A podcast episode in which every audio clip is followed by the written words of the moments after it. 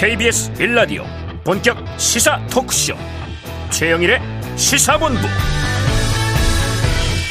안녕하십니까? 최영일의 시사본부 시작합니다. 자 주민등록 인구 통계에 따르면요. 지난해 말 우리나라 인구는 5,144만 명이 조금 안 됩니다. 전년도에 비해 20만 명 가까이 줄어든 수치고요. 3년 연속 감소 추세입니다. 이 저출생 고령화 문제는 중장기적으로 국가의 가장 중요한 위기이면서 과제이기도 합니다. 자, 이 통계 기사 보기 전에요. 주말에 어제 아들아이가 묻더라고요. 정부에서는 저출산 문제를 중요하게 생각하지 않느냐? 이게 무슨 얘기냐? 이미 20년 넘게 역대 정부가 이 문제에 대책을 세우고 막대한 예산을 쏟아부었단다. 얘기해 줬더니요. 그런데 왜 나아질 조짐이 없느냐? 글쎄다. 이 아이는 자기 세대를 보면 이 문제가 해결될 것 같지 않다. 이렇게 좀 암울하게 얘기하더라고요. 자, 아직 답은 모르겠습니다만 이 걱정하며 예측했던 일, 일은 벌어지고 있고요. 아이가 태어나지 않는 나라를 상상하면 양몽 같은 장면들이 스쳐갑니다. 지금 내가 여유롭고 행복하지 않으면 적어도 우리가 지금 살만한 세상이다. 이렇게 느끼지 않으면 이거 해결되기 어려운 일입니다. 그런데 이 문제에 대한 위원회가 있죠. 그 명칭과 호칭은 참 자주 언론에 나오는데 이 정치권의 다른 이슈로만 많이 언급이 됐습니다. 정부 의견이냐 개인 의견이냐 사의를 표했다. 사직서를 제출했다. 해임됐다.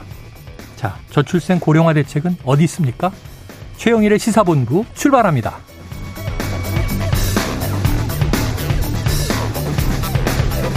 네, 1부에서는요, 오늘의 핵심 뉴스를 한입에 정리해드리는 한입뉴스 기다리고 있고요. 2부에서는 일석이조 준비되어 있습니다. 자, 최근 정부가 강제동원 문제 해법으로 제3자 변제 방식을 제시했는데요. 피해자들의 반발은 큽니다. 자, 한일 관계는 어떻게 되는 것인지, 또 윤석열 대통령의 자체 핵무장론은 현실성이 있는 얘기인지, 자, 전 주 오사카 총영사를 지낸 조성렬 북한 대학원 대학교 초빙 교수와 이야기를 나눠보겠습니다. 자, 새해를 맞아서 청취자 여러분에게 저희 감사의 마음을 담아서 준비한 게 있죠. 최영일의 시사본부에서 쏘는 커피, 일명 최영일 커피 추첨을 통해서 보내드리니까요. 짧은 문자 50원, 긴 문자 100원 드는 샵 9730으로 어, 문자 보내주시고요. 그리고 매일 1부가 어, 끝날 때 신청곡을 들려드리고 있습니다. 디저트송 오늘도 신청을 받고 있으니까요. 같은 방식으로 보내주시면 저희가 치킨 쿠폰을 선정되신 분께 보내드리도록 하겠습니다. 오늘도 많은 참여 부탁드립니다.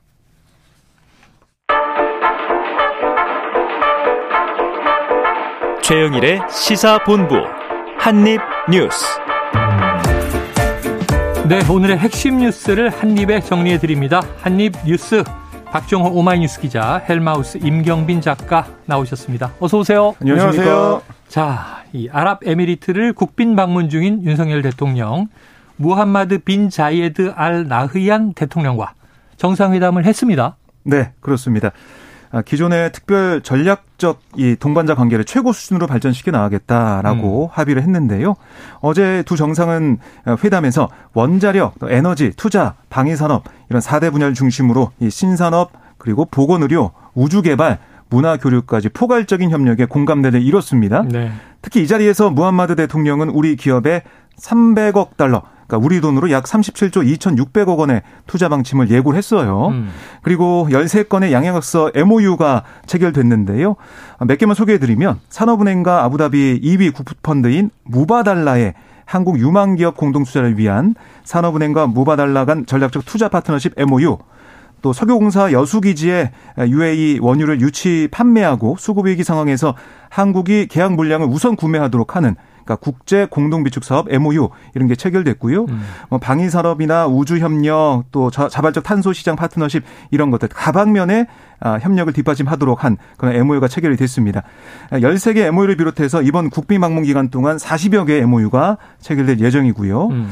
어제 또 눈길 끄는 부분이 무함마드 대통령이 윤 대통령에게 어떤 상황에서도 약속을 지키는 대한민국에 대한 신뢰로 이 300억 달러 투자를 결정했다 음. 말한 걸로 전해졌고 윤 대통령도 페이스북에서 이 무함마드 대통령 향해서 신뢰를 잊지 않겠다 이렇게 또 강조를 했습니다. 네, 자 일단 뭐 분위기 좋습니다. MOU가 여러 가지 체결되고 있는데 우리가 알고 있는 바 이게 이제 본계약으로 연결이 돼야 되고요. 네. 지금 재계 총수 다수를 비롯해서 경제사절단도 함께 가 있으니까 경제적인 성과를 기대해 보고요. 그 우리가 사실 이제 UAE하고 이제 본격적으로 어 관계를 좀 이제 강화해 나가기 음. 시작한 게 이명박 정부 때부터라고 할 수 있는데 뭐 그 이후에 지금 우리가 가장 좀 공을 들이고 있는 게 이제 UAE의 원자력 발전소를 짓는 사업. 네, 원전 수출. 그렇습니다. 이게 이제 가장 좀 이제 공을 많이 들인 경제 협력 네. 사업 중에 하나고 다른 한 축으로는 우리가 이제 아크 부대라고 해 가지고 파병돼 있죠. 그렇습니다. 음. 군사 협력을 위한 우리 부대가 이제 파병이 돼 있는데 이 두 가지가 지금 우리나라하고 이제 UAE 사이에는 가장 좀 중요한 현안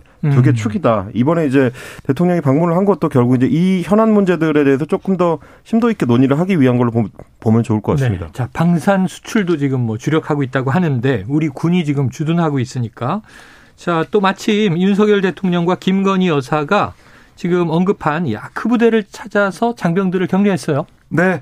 아, 윤 대통령은 부대 관계자들에게 현안을 보고받고 또 부대 내 식당에서 장병들과 다과를 나누면서 네. 김건희 여사와 함께 장병들을 격려했습니다. 아, 윤 대통령이 방명록에 뭐라고 썼냐면 형제 국가의 안보 협력 최일선에 있는 막강 아크 부대 자랑스럽고 든든합니다. 이렇게 적었고 또 생활관에 들어가서 셀카 촬영 함께 사진 찍는 음. 그런 훈훈한 분위기도 어, 볼 수가 있었고요. 또 체육관 건물 등에서 아크 부대가 사용하는 전술 장비들도 시찰을 했어요.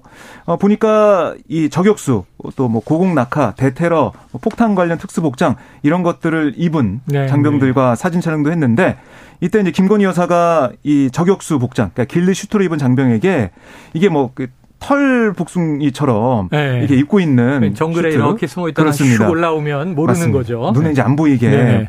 아, 변장을 하는 그런 복장인데 어, 낙타를 좋아할 것 같다. 어, 어, 덥지 않느냐 이렇게 물으며 관심을 나타냈고 또 장병들에게 뭐 사막 여우도 많지 않나요? 이렇게 물어보면서 음. 어, 장병들과 대화하는 모습도 볼 수가 있었습니다. 네. 그런데 그, 또뭐 이 저 윤 대통령의 언급이 지금 보도가 된 게 있어요? 그렇습니다. 뭐 장병들을 격려하는 과정에서 했던 발언이 좀 논란이 되고 있는 네네. 건데요.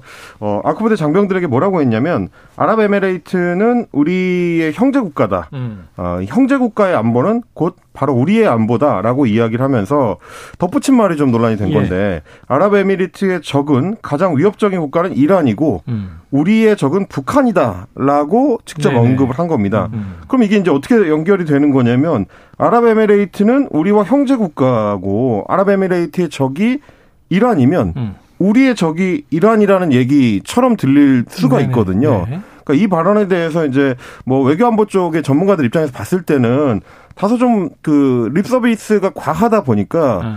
어 자칫하면 이제 이란하고 외교적 갈등으로 연결될 수 있는 그렇죠. 발언이 그렇죠. 이게 나가게 되는 거 아니냐라는 이제 걱정을 하는 분들이 많이 있어요. 네. 그러니까 사실 이 사안에 대해서 그래서 좀 살펴봤는데 이게 발언이 준비한 말씀 자료에서 나온 건지 네. 혹은 대통령이 뭐 이전에 어, 사전 자, 준비 자료 중에서 뭐 말하자면 음. 이제 아크 부대가 어떤 부대인지를 좀 파악하기 위해서 음. 미리 뭐 참모들의 이 참모들이 이제 미리 준비해온 자료에 네네. 어, 관련된 내용이 있었는데 그게 이제 말을 하다 보니까 갑자기 이제 튀어나가게 된 음. 건지 뭐 이거는 뭐 정확하지는 않습니다만 말씀드렸던 것처럼 이란은 우리 입장에서도 물론 뭐 미국을 비롯한 유엔의 제재를 받고 있긴 합니다만은 언제 관계가 풀릴지 알 수 없는 음. 그 서아시아에서 가장 좀 중요한 국가 중에 하나거든요. 네. 석유의 그 보유량도 많고 군사력으로도 상당히 좀 중요한 국가이기 때문에 만약에 핵과 관련된 제재가 풀리게 되면 우리 입장에서 관계 개선에 굉장히 좀 공을 들여야 하는 국가이기도 한데 이런 발언을 굳이 해서 어, 이란과 뭐 갈등 관계가 되거나 혹은 뭐 네네. 뭐 이란 당국자들의 기분을 상하게 해서 좋을 건 없는 거거든요. 음. 그리고 이제 외교에 있어서의 이제 립서비스라는 게 너무 과하면 좀 보기에 좀 애매해질 수가 있어요. 우리가 음. 굳이 또 어, UAE가 형제 국가냐라고 따져 들어가면 네. 이런 측면들도 좀, 오, 오, 좀 오해를 불러일으킬 수 있는 왜냐하면 아랍에미레이트 같은 경우는 이제 사우디라든지 카타르라든지 다른 국가들하고도 약간씩 그 갈등과 네네네. 뭐 이제 화해를 반복하는 측면들이 있기 때문에 중동의 한 개 국가를 거론할 때는 다른 국가들하고의 관계도 좀 신중하게 접근할 필요가 있습니다. 아, 대통령이 이렇게 대외적으로 발언할 땐 그래서 조금 더 신중한 접근이 필요하다. 이 부분을 좀 강조를 하고 싶습니다. 이 기사 헤드라인만 보니까 좀 제가 놀랐던 것은 자 말씀하신 대로 이제 아랍에미리트의 주적이 이란이고 그럼 우리가 형제 국가니까 우리에게도 이란이 주적이 되면 지금 강남 한복판에 테헤란로가 있는데 말이죠. 그렇다 어떻게 해야 될까요? 자칫하면 UAE 입장에서도 굳이 그런 표현이 달갑지 않을 가능성이 네. 있어요. 그런 것들도 좀 섬세하게 고려를 해야 됩니다. 알겠습니다. 자, 다음 이슈로 넘어가 보죠. 지금 이 어제 속보를 듣고 너무 안타까웠는데 이 네팔의 포카라라고 하는 지역에서 여객기가 추락을 했습니다. 지금 사고 실종자 수색 작업이 이틀째 이어지고 있는데 지금 탑승자 중에 한국인이 두 명이 있다는 거죠. 그렇습니다. 아, 현지 시간으로 어, 어제 이제 오전 어, 네팔 수도 카트만두를 출발해서 서부 포카라로 향하던 예티 항공 소속 여객기가 카스키 지구에서 추락을 했는데요. 아, 지금 72명의 탑승 여객기 실종자 그중에 68명은 시신이 수습이 됐다라고 음. 지금 전해지고 있고 4명이 실종 상태로 있는 상황인데 아, 한국인 2명, 아, 그것도 이제 부자 관계로 보이는 40대 유모 씨와 아, 유 씨의 아들, 어, 10대의 아들이 음. 지금 실종된 상태로 있습니다. 아, 지금 네팔 당국이 헬기 여러 대를 사고 현장으로 보내서 여러 가지 구조 작업을 어제 벌였지만 날이 어두워지면서 다 작전을 하지 못했거든요. 네. 그래서 지금 네팔이 이제 오전에 접어들었습니다. 아, 이어서 수색 작업이 이뤄질 걸로 보이는데 지금 사고 비행기 잔해가 이제 가파른 산비탈과 협곡 등에 흩어져 있어서 음. 수색 작업에 어려움이 크다라고 알려주고 있습니다. 네. 그러니까 이곳이 포카라 공항이 이번에 새롭게 지어졌어요. 아. 이번 달부터 운행을 시작을 했는데 워낙에 포카라 지역이라는 곳이 이게 안나푸르나 같은 8,000m급 아, 고분과 가까운 지역. 이죠 예. 그래서 안나푸르나 트레킹 코스의 관문인 관광 도시로 음. 많이들 알고 계실 텐데 이 산들 사이를 비행해야 돼서 어, 항공기 이착륙이 좀 까다로운 곳이고 네. 어, 가깝게는 지난해 5월에도 여객기 뭐 추락 사고가 있던 그런 지역이거든요. 음. 그래서 이 새로운 공항에 적응하지 못한 이 조종사가 실속 그러니까 이 속도를 잘 유지해야 되는데 네. 속도를 좀 빨리 낮추는 바람에 제대로 착륙하지 못했다 이런 전문가들의 지적도 나오고 있는 그런 상황입니다. 네, 착륙을 앞두고 고도를 낮추다가 네. 급강하했다 이런 이제 기사 내용을 봤어요. 자, 임 작가님, 우리 정부는 네. 어떻게 대응하고 있습니까? 일단 우리 외교부는 한국인의 탑승이 확인이 됐기 때문에 네. 어, 일단 재외국민 보호 대책본부를 가동을 했습니다. 그래서 사고 현장에는 뭐 우리 교민인 어, 영사 협력원이 일단 급파가 됐고요. 네. 그래서 영사와 공관원 등에서도 어, 빨리 좀 가서 이 사고 수습에 있어서 좀 전력을 하겠다라는 입장을 밝혔습니다. 한덕수 총리는 네팔 항공기 추락 사고와 관련해 가지고 우리 외교부에 우리 국민 피해를 좀 신속하게 파악하고 대응을 해라 이런 긴급 지시를 내렸습니다. 네. 자, 72명 탑승자인데 지금 이제 네팔 정부는 전원 사망을 추정을 하고 있어요. 네. 그런데 이제 68명이 수습이 됐고 지금 4명이 실종 상태에 있습니다. 빠른 수습을 바라도록 하겠습니다. 다음 이슈로 넘어갑니다. 자, 이 김성태 쌍방울 그룹의 전 회장. 이게 이제 변호사비 대납 의혹이라는 이 사안 관련해서 네. 자, 국내로 이제 송환이 되면 여러 가지 좀뭐 의문이 풀릴 것이다 이런 얘기들이 쭉 있었는데 이재명 민주당 대표와 만난 적이 없다. 변호사비 대납 의혹을 사실상 부인했다고요. 네, 지금 김성태 전 회장이 태국에서 검거가 됐지 않습니까? 네네. 그래서 내일 중 국내로 송환될 것 같아요. 그렇게 되면 변호사비 대납 의혹 말씀하셨지만 그것도 포함해서 뭐 배임, 횡령 같은 예. 개인 비리도 이제 조사를 할 것 같습니다. 내일 이제 검찰에 바로 체포가 돼서 조사를 받을 것 같은데요. 아, 관심 가는 부분 이재명 대표와 관련된 의혹인데 이게 이 대표가 친형 강제 입원 관련 공직선거법 위반 사건 재판을 받을 당시에 음. 쌍방울 그룹의 전환사채 등으로 변호사 비용 20여억 원을 쌍방울이 대신 내준 게 아니냐 네. 이런 의혹이 불거졌었죠. 아, 물론 이게 검찰이 지난해 9월 증거 불충분 이후로 이 대표를 불기소했지만 음. 사유서에 보면 전환사채 발행 등을 통해 얻은 이익이 변호사비로 대납됐을 가능성을 배제하기 어렵다 이렇게 네네. 적혀 있는 걸로 알려주고 있어요.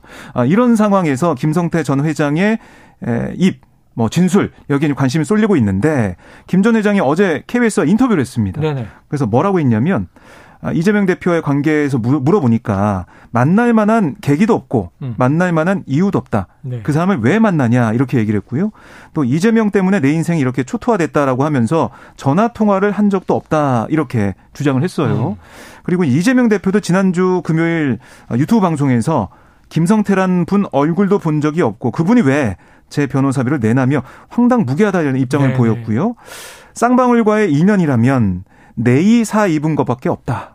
뭐 이런 농담도 좀 했고 또 누가 아, 내복 사 입은 죄라는 댓글을 써놨는데 음. 정말 예리하다 아, 이렇게도 꼬집기도 했습니다. 그래요. 자 이게 여러 가지 지금 사안들이 어, 김성태 전 회장에게 혐의가 많이 있습니다. 그 중에 이제 한 가지고요. 민주당 쪽에서는 이게 사실 무근이다 하고 있는 상황이고 자 어떻게 전개될지는 일단 국내 송환 이후에 우리가 지켜볼 대목입니다. 결국은 이 전환 사채에서 파생된 돈의 흐름을 객관적으로 확인해서 네. 자금이 정말 변호사비로 흘러 들어간 것인가 이게 이제 관건일 텐데 예, 임 작가님은 이 사안을 어떻게 좀 예측하십니까? 이제 전환 사채라는 게 필요에 따라서는 뭐 주식으로 이제 전환을 해가지고 뭐 현금화가 가능한 이제 네네. 재산이거든요. 그렇죠. 그러니까 결국 이제 이게 뭐 무기명 방식으로 돼 있는 경우가 많기 때문에 음. 뇌물로 실제로 사용되는 경우들이 종종 있습니다. 이제 그 혐의를 지금 검찰에서는 의심을 하고 있는 건데 네. 이런 어떤 자금의 흐름을 본격적으로 추적을 하려면 뭐 김성태 전 회장도 들어오는 게 이제 필요하긴 하지만 네. 동시에 이제 어김 씨의 김 전 회장의 이제 처남 그리고 어 쌍방울 그룹의 자금 전반을 관리했던 이제 금고지기로 알려진 네. 어 재경 총괄 본부장 김모 씨가 이제 국내에 송환이 돼야 됩니다. 음. 이 사람이 들어와야 실제로 자금들을 어떻게 집행했는지를 이제 추적하기가 조금 더 쉬워지기 때문에 네. 어, 그런데 이제 이 사람 같은 경우는 이번에 어, 김성태 전 회장이랑 같이 들어오지 않고요. 어, 이, 저, 자진 귀국하겠다는 의사를 철회하고, 네. 어, 송환 재판을 나서겠다. 어. 이렇게 지금 밝힌 상태입니다. 그러다 보니까 이제 김성태 전 회장이 들어오더라도 자금 흐름을 이제 파악을 하려면 이 사람까지 이제 들어온 뒤여야 되지 네네. 않겠느냐라는 거를 이제 검찰에서는 좀 걱정을 하고 있는 거고요. 김성태 전 회장의 앞으로의 행보에 대해서도 특히 정치권에서는 이제 상당히 좀 촉각을 세우고 있습니다. 좀 이제 일찍 들어온다고 하면 음. 어떤 의도가 있을지를 이제 궁금해할 네네. 수밖에 없는 거고 야권에서는 뭐 이재명 대표가 직접 만나거나 통화한 적도 없는 음. 말하자면 이제 일면식 없는 사람이니까 들어온다고 하더라도 정치적 의미를 갖기 힘들다라고 이제 평가를 하는 거고 여권에서는 어 일찍 들어온다고 하는 거 보니까 뭔가 좀 털어놓을 생각이 음. 있는 거 아니냐 음. 이런 좀 기대를 갖고 있는 것 같습니다. 다만 뭐 아시다시피 예전에 이제 남욱 변호사 같은 경우도 네. 어, 미국에 있다가 이제 자진 귀국해가지고 들어오던 상황에서 JTBC 기자랑 인터뷰를 할 때는 이재명 대표한테 뭐 여러 번, 예. 어, 뭐 이런저런 시도를 해봤는데 씨알도 안 먹히더라. 네. 이런 얘기를 했다가 재판이 진행되는 과정에서 얼마 전부터 이제 진술의 방향을 전혀 바꾸지 네, 않았습니까? 그렇죠. 이런 걸 비교해 봤을 때 이제 김성태 전 회장이 실제로는 앞으로 어떤 행보를 보이게 될지가, 어, 뭐 이재명 전 대표의 소위 사법 리스크의 향방에도 상당히 좀 큰 영향을 미치게 될 걸로 네. 보입니다. 자, 전환 사채에서 발생한 돈이 20억인데 지금 이재명 대표의 이제 한 20억 정도 변호사비가 대납됐을 것이다. 음. 이재명 대표 측에서는 이게 이제 2억 5천 정도를 변호사비로 썼다. 밝힌 게 있어서 네. 저 변호사비가 이렇게 많이 들어가는 것인가, 음. 많이 들어갔을 것인가, 지금 이제 촉각이 쏠리고 있습니다. 자, 지금 12시 38분을 좀 넘겼는데요. 월요일이니까 점심시간 교통정보를 듣고 와서 저 이슈를 이어가 보도록 하겠습니다. 교통정보센터에 이현 리포터 나와주세요. 네, 폭설이 내린 강원 지역으로 먼저 나가보겠습니다. 어제부터 모두 100여 건의 교통사고가 발생했습니다. 날까지 추워서 내린 눈이 얼어 있는 곳이 많으니까요. 월동 장비 갖추시고요. 안전하게 이동해 주시면 좋겠습니다. 경부고속도로 부산 쪽으로는 작업 때문에 막히던 구간에서 사고도 있었습니다. 작업은 동탄 분기점 부근에서 하고 있는데요. 지금은 이 사고 여파까지 더해지면서 기흥부터 정체가 이어지고 있습니다. 수도권 제일 순환 고속도로는 판교에서 일산 쪽입니다. 노지 분기점 부근에서 화물차 사고 처리하고 있고요. 3km 구간에서 속도가 많이 떨어집니다. 서울은 올림픽대로 하남 쪽이고요. 한강대교로 지나서 사고가 났는데 여의 하류부터 정체 심합니다. 공항 쪽으로 천호대교를 지나서도 4차로가 사고 때문에 막혀 있고요. 부근에서 정체 이어지고 있습니다. KBS 교통정보센터였습니다.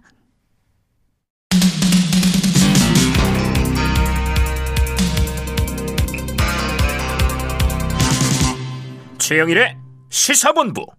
네, 자, 국민의힘 지금 38 전당대회를 앞두고요. 이 시간은 점점 바터지고 있는데 이 7년 전에 얘기 나왔던 2016년 총선 당시 이른바 진박 간별사 논란이 소환됐다. 자, 박 기자님 이게 어떤 내용입니까? 네, 이게 이제 주말 사이에 또 한 번의 급반전이 있었죠. 네. 저희가 지난주까지 얘기할 때는 이 나경원 어, 전 의원이 이 저출산이 부위원장 자리 사직서를 냈다. 뭐 거기에서 어떤 처리가 있지 않겠냐라고 네네네. 했는데 윤 대통령이 해임을 했어요. 해임. 네, 나경원 전 의원을 이 부위원장자에서 해임을 하고 또 기후환경 대사에서도 해임을 했습니다. 어. 그러니까 이 사직서 수리 사, 사태 이거 수리하는 게 아니라 해임을 해버렸기 때문에 음. 이 공직사회에서 해임이라는 건 상당히 중징계거든요. 불명예스러운 일이죠. 네, 그래서 윤 대통령이 확실한 메시지를 줬다. 어. 어 그러니까 이게 해석하기에 따라서는 나오지 마라라는 메시지라고 해석될 수가 있잖아요. 당 대표 선거에 이렇게까지 사인을 줬으면 아, 나경원 전 의원이 메시지는 아닌가요? 아, 그런가요? 모든 보직을 아. 다 풀어주겠다. 아, 그렇게 또 정치를 하시오. 네. 그럴 리는 없는 거죠. 풀어주면. 왜냐하면 큰 애정 갖고 있다고 했으니까. 그럴 네네네. 수도 있을 것 같은데. 어쨌든. 근데 큰 애정을 갖고 있다고 얘기했을 때는 네. 이 저출산 고령 사회위원회 부위원장직을 수행해 달라고 맞아요. 얘기를 했는데 네. 해임은 이제 완전히 반전이죠. 그래서 해임이 된 다음에 나경원 전 의원 어떤 선택을 할 건가라고 생각을 했죠. 네네. 근데 나경원 전 의원의 여러 가지 뭐 입장이 나오기 전에 장재원 의원이 어. 어, 뭐 사실상 공세를 폈습니다. 네. 나경원 전 의원 이 반윤의 우두머리다라는 비판까지 했죠. 센 비판을 했네요. 그러다 보니까 나경원 전 의원도 어제 친윤계를 향해서 메시지를 썼는데 음. 제2의 진박 간별사가 쥐락펴락하는 당이 과연 총선을 이기고 윤석열 정부를 지킬 수 있겠냐. 어. 2016년의 악몽이 떠오른다. 우리 당이 이대로 가면 안 된다라고 썼어요. 네. 그러니까 이 어떻게 보면은 이거 좀 건드린 거죠. 보수 어. 진영에서 악몽 같은 네. 2016년 총선을 그 당시에 보면은 그때 어, 이 보수 진영에서 180석을 한다라는 얘기가 나올 정도로 네. 정말 판이 좋다 이런 얘기를 했는데 음. 이 진방 논란이 벌어지면서 졌죠. 어, 총선에서 졌습니다. 네네. 당시 새누리당이죠. 예. 그래서 그때를 떠올려 봐라. 이런 얘기를 하는 거예요. 결국에는 지금 장재현 의원이 얘기하는 이른바 친윤계에서 자신을 비판하는 게 결국 전체 당을 위해서 보수진영을 위해서는 좋지 않다라는 것을 계속 강조하고 있는 겁니다. 그래요. 자, 장재현 의원이 바로 반박 입장을 냈다는 건 뭡니까, 임 작가님?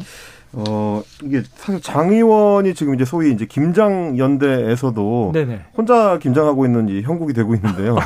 김기현 의원은 거의 언론 지상에서 이제 사라졌고 네. 장재원 의원이 전방에 서서 이제 공격수 역할을 하고 있는 그런 양상입니다.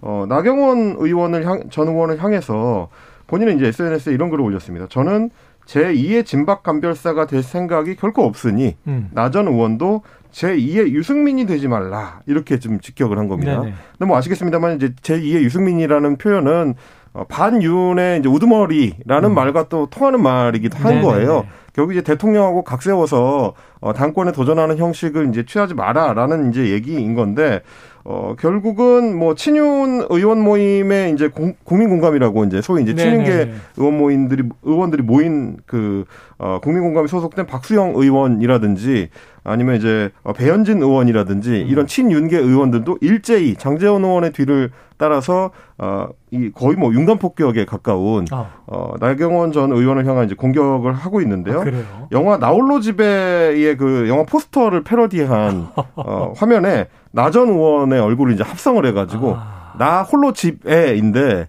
나자가 이제 나경원 의원의 성씨, 아. 나씨를 거기에 이제 붙여놓은 겁니다. 아. 사실상 외롭게 이제 홀로 반윤의 길로 가는 거 아니냐, 이제 이걸 이제 우회적으로 이제 비판하는 그런 이제 게시물을 SNS에도 올리기도 했는데 그만큼 지금 어 장재원 의원을 비롯한 이제 친윤계들과 나경원 전 의원 중심으로 이제 좀 갈등 양상이 좀 깊어지는 네. 그런 상황입니다. 야, 나경원 의원이 이제 맥컬린 컬킨의 처지가 됐다. 맥컬리 컬킨. 자, 그런데 안철수 의원은 나경원 전 의원을 옹호했다라는 또 소식이 있는데 안철수 의원은 사실 2016년 총선에서는 네. 국민의당으로 좀 파란을 일으켰던 총선이잖아요. 그렇습니다. 근데 지금은 이제 국민의 힘에 들어와서 네. 당권 주자가 돼 있는 상황이란 말이에요. 뭐라고 옹호했습니까? 네, 이 전당대 룰이 이미 공정성을 잃었다. 뭐 특정인을 향한 위험한 백, 백데클이 난무하고 있다라고 어. SNS에 적었고 네. 어제도 한 행사장에서 기자들에게 뭐라고 했냐면 사실 이 진박 간별사라는 표현이 적절한지 또 그 표현이 정확한지는 잘 모르겠지만 음. 지난번에 그것 때문에 이길 뻔한 선거를 졌지 않냐. 네. 그래서 그런 식의 진박 간별사라든지 이런 것과 비슷한 형태가 아, 그런 모습, 행태가 이번 선거에 다시 재현되는 거 우리가 망하는 길이다. 어. 이렇게 얘기를 했어요. 네네. 또 다른 당권 주자인 윤상현 의원도 윤핵관 내 일부 호소인께서는 깊이 자중해야 한다. 라고 사실상 장전 의원을 겨냥하는 모습이었고 네. 오늘 또 조경태 의원이 출마 선언했거든요. 거기서도 좀 우려하는 목소리를 냈습니다. 조경태 예. 의원도 이런 상황 자체를 이런 모습 때문에 일각에서는 안철수, 나경원, 윤상현 세 명이 수도권 연대식으로 해서 음. 어, 연대를 좀 하는 게 아니냐 이런 얘기까지 나오고 있어요. 네. 왜냐하면 이게 결선 투표가 또 있기 때문에 과반 득표를 못하게 된다면 다시 한번 투표를 해야 되거든요. 1등과 그렇죠. 2등이. 그렇죠. 그럴 때 이런 연대가 힘을 발휘할 수 있다라는 얘기까지 나오고 있습니다. 그러니까 이게 결국은 지난주에 있었던 대통령의 나경원 전 의원에 대한 해임 조치 예. 이후로 어, 전당대회 구도가 좀 뒤집히고 있는 양상인 건데요. 어. 어, 기존에는 사실은 이제 친윤계 후보가 많고 비윤계 후보가 숫자가 적어서 일종의 교통 정리를 했었다고 하면 네네네. 주말을 기점으로 해서 친윤계 후보는 사실상 이제 어, 김기현 의원만 남게 된 셈이고 그러니까 소수의 친윤계 후보와 다수의 비윤계 후보들이 이제 대립하는 양상으로 음. 구도가 바뀌고 있다. 이 구도가 과연 3월에 있을 전당대회에서 친윤계 입장에서 유리할까 불리할까 이제 이거를 좀 따져봐야 되는 형국인 네네. 거고요. 그 사이에서 지금 이제 나경원 전 의원 같은 경우는 어쨌든 비윤계나 혹은 반윤계로 묶이는 걸 최대한 피하기 위해서 예. 정말 필사적인 노력을 하고 있습니다. 음. 오늘 같은 경우도 어, 대통령의 UAE 방문 성과에 대해서 가슴이 벅차오른다. 어. 이렇게 이제 표현할 정도로 음. 여전한 본인의 대통령을 향한 충성심 이런 것들이 이제 과시하는 행보를 보이고 있고요. 음. 그리고 이제 진박 감별사라고 어, 장재원 의원을 지칭하는 것도 2016년에 이제 기억을 소환하는 것도 그 당시에 이제 다양한 방식으로 어 소위 이제 박근혜 전 대통령의 이제 박심을 얻기 위한 노력들이 네네. 경주가 됐는데 뭐 그때 나왔던 용어도 기억하실 거예요. 뭐 멀박이라든지 뭐, 뭐 비박이라든지 뭐 신박이라든지 뭐 돌박도 뭐 있었고 어, 그렇습니다. 온갖 진짜 박들이 나와서 네. 박심을 향한 이제 이 노력을 경주했었는데 그 결과가 좋지 않았기 때문에 네. 그걸 떠올리면서 자신은 윤석열 대통령하고 대립하는 게 아니라 2016년으로 당을 이 회귀시키려고 하는 음. 소위 이제 친윤계들 잘못하고 있는 윤핵관들과 싸우는 거다. 이런 구도를 좀 만들고 음. 싶어 하는 겁니다. 아, 그런 구도를 초기에 이준석 전 대표가 계속 취하다가 네. 마지막에는 이제 대통령 본인과 거리가 멀어지게 되는 또 과정을 우리가 봤는데. 네. 그래서 지금 보면은 나경원 어, 전 의원 측이 취재 기자들을 초청해서 단체 대화방을 만들고 있어요. 아, 그래요. 메신저로. 네네. 그게 박 기자님도 들어가 있어요? 아, 저는 초대가 없더라고요. 아, 그래요. 네.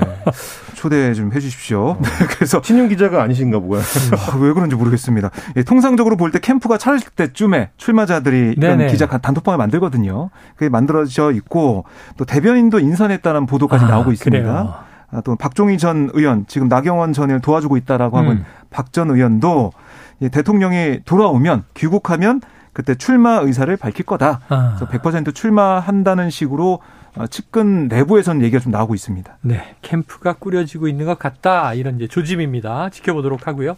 자, 다음 이슈로 넘어갑니다. 한일 외교 당국이 도쿄에서 일제 강점기 강제 동원 노동자 배상 문제 해법을 논의하는 자리를 갖는다. 자, 일전에 이제 이 제3자 변제 방식에 대한 토론회가 있었는데요. 자, 이 자리는 어떤 의미가 있을까요? 네, 지금 오늘 오전 9시 반에 일본 외무성에서 강제징용 해법 논의를 위한 한일 아, 국장부 협의가 그렇습니다. 열렸는데요. 지난달 26일 도쿄에서 열린 이후 한 20일 만에 열린 거예요. 네. 우리나라는 서민정 외교부 아시아 태평양 국장 그리고 일본은 후나코시 다케이로 아시아 대양주 국장이 이런 협의에 참석을 했습니다. 음. 그러니까 우리 정부는 지난 10일 국회에서 열린 토론회 저희가 전해드렸잖아요. 네. 2018년 대법원의 배상 판정 이 확정 판결을 받은 징용 피해자들이 별도의 재단을 통해 판결금을 지원받을 수 있는 그렇게 하는 안을 사실상 공식 제안했다. 라고 전해주고 있습니다. 음. 서 국장이 이번 협의에서 우리 정부의 이런 안을 일본 측에 설명한 걸로 지금 알려지고 있고요.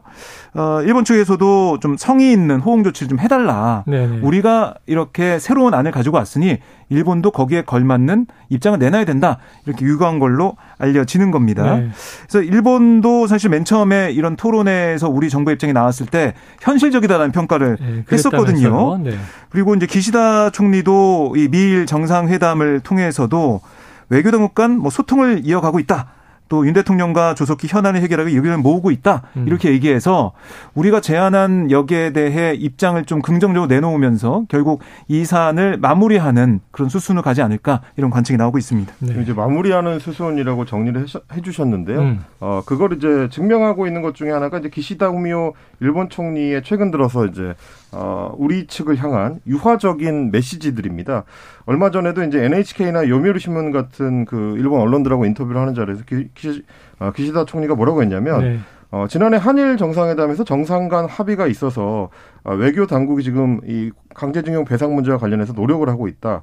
어, 이 노력을 계속했으면 좋겠다라고 얘기했고요. 음. 그리고 이 문제를 이제 해결할 것으로 이제 기대를 한다라는 메시지가 있었고 음. 또 마찬가지로 윤 대통령하고는 이야기가 통한다라는 어. 식의 이제 발언이 있었습니다. 네네네. 그러니까 사실은 지금 우리 정부가 하고 있는 어, 징용 관련된 해법들 이거에 대해서 일본 정부는 굉장히 좀 환영한다는 입장인 걸로 네. 이 메시지에서는 읽히는 거고요.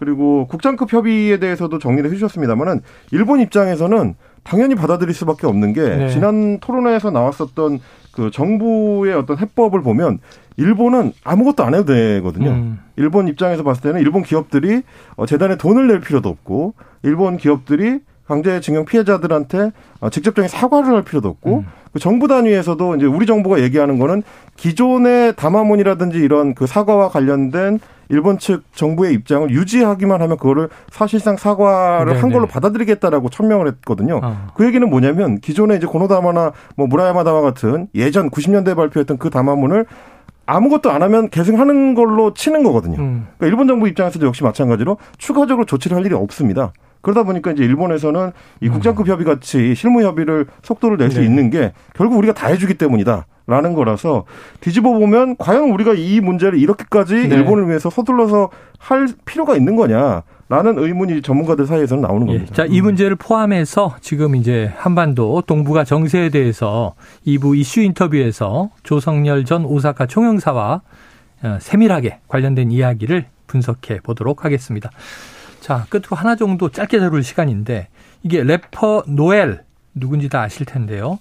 전두환 정권 당시 민주화 운동을 폄훼했다라는 가사로 비판을 받고 있다. 이게 무슨 얘기입니까? 네, 이 장제원 의원의 아들이죠. 아, 네. 어, 래퍼 노엘 장용준 씨가 지난 13일 이 강강강이라는 노래를 공개를 했어요. 네. 이 노래는 이 노엘을 저격한 래퍼 어, 플리키뱅의 diss곡 그러니까 이게 다른 사람 비판한 노래를 diss곡이라고 하는데요. 래퍼들은 diss를 막 하니까요. 그렇습니다. 이 diss곡에 대한 맞diss곡이라고 보시면 되겠습니다. 음. 그러니까 지난 9일 이 플리키뱅이 아, 자신의 이제 유튜브 아 다른 유튜브 채널에 나와서 프리스타일 랩을 하다가 어, 노엘의 음주운전 전과를 꼬집어 diss를 했어요. 음. 그랬더니 노엘이 지난 13일 자신의 SNS에 아, 좀 조용히 살려고 비활성화했더니 어디 급도 안 되는 XX가 기어오르네. 음. 아, 뭐, 이거 이제 맞고, 어, 지옥 깔아넣은, 뭐 이런 글과 함께 네. 이 노래를 공개하게 됐는데요.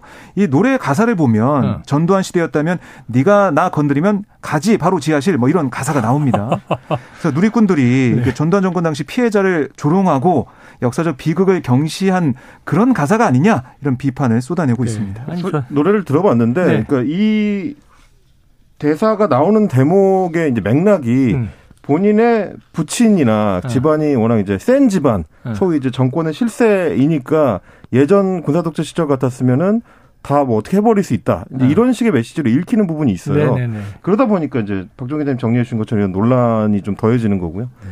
장재현 의원은 잊혀질만 하면 자꾸 아들이 이렇게 노래를 발표해가지고 곤란에 처하게 되는 것 같습니다. 첫 번째로는 이게 도대체 무슨 소리인지를 납득할 수가 없고 정신세계가 어떤 건지. 두 번째는 참 아버지를 도와주지 않네요. 음. 이 중차대한 시기에. 알겠습니다. 자, 한입뉴스 박정호 오마이뉴스 기자 헬마우스 임경빈 작가와 함께했습니다. 수고하셨습니다. 고맙습니다. 오늘의 디저트송은요. 청취자 9936님 청취율 조사를 기대하며 02로 시작되는 번호는 다 받고 있는데 여론조사나 보험가입 전화가 많아요. 유유. 그래도 최영일의 시사본부 듣고 있습니다. 라고 외치는 날을 위해 계속 받아보겠습니다. 너무 감사합니다. 자, 다비치의 파리파리 신청해 주셨거든요. 노래 듣고 입으로 돌아옵니다. back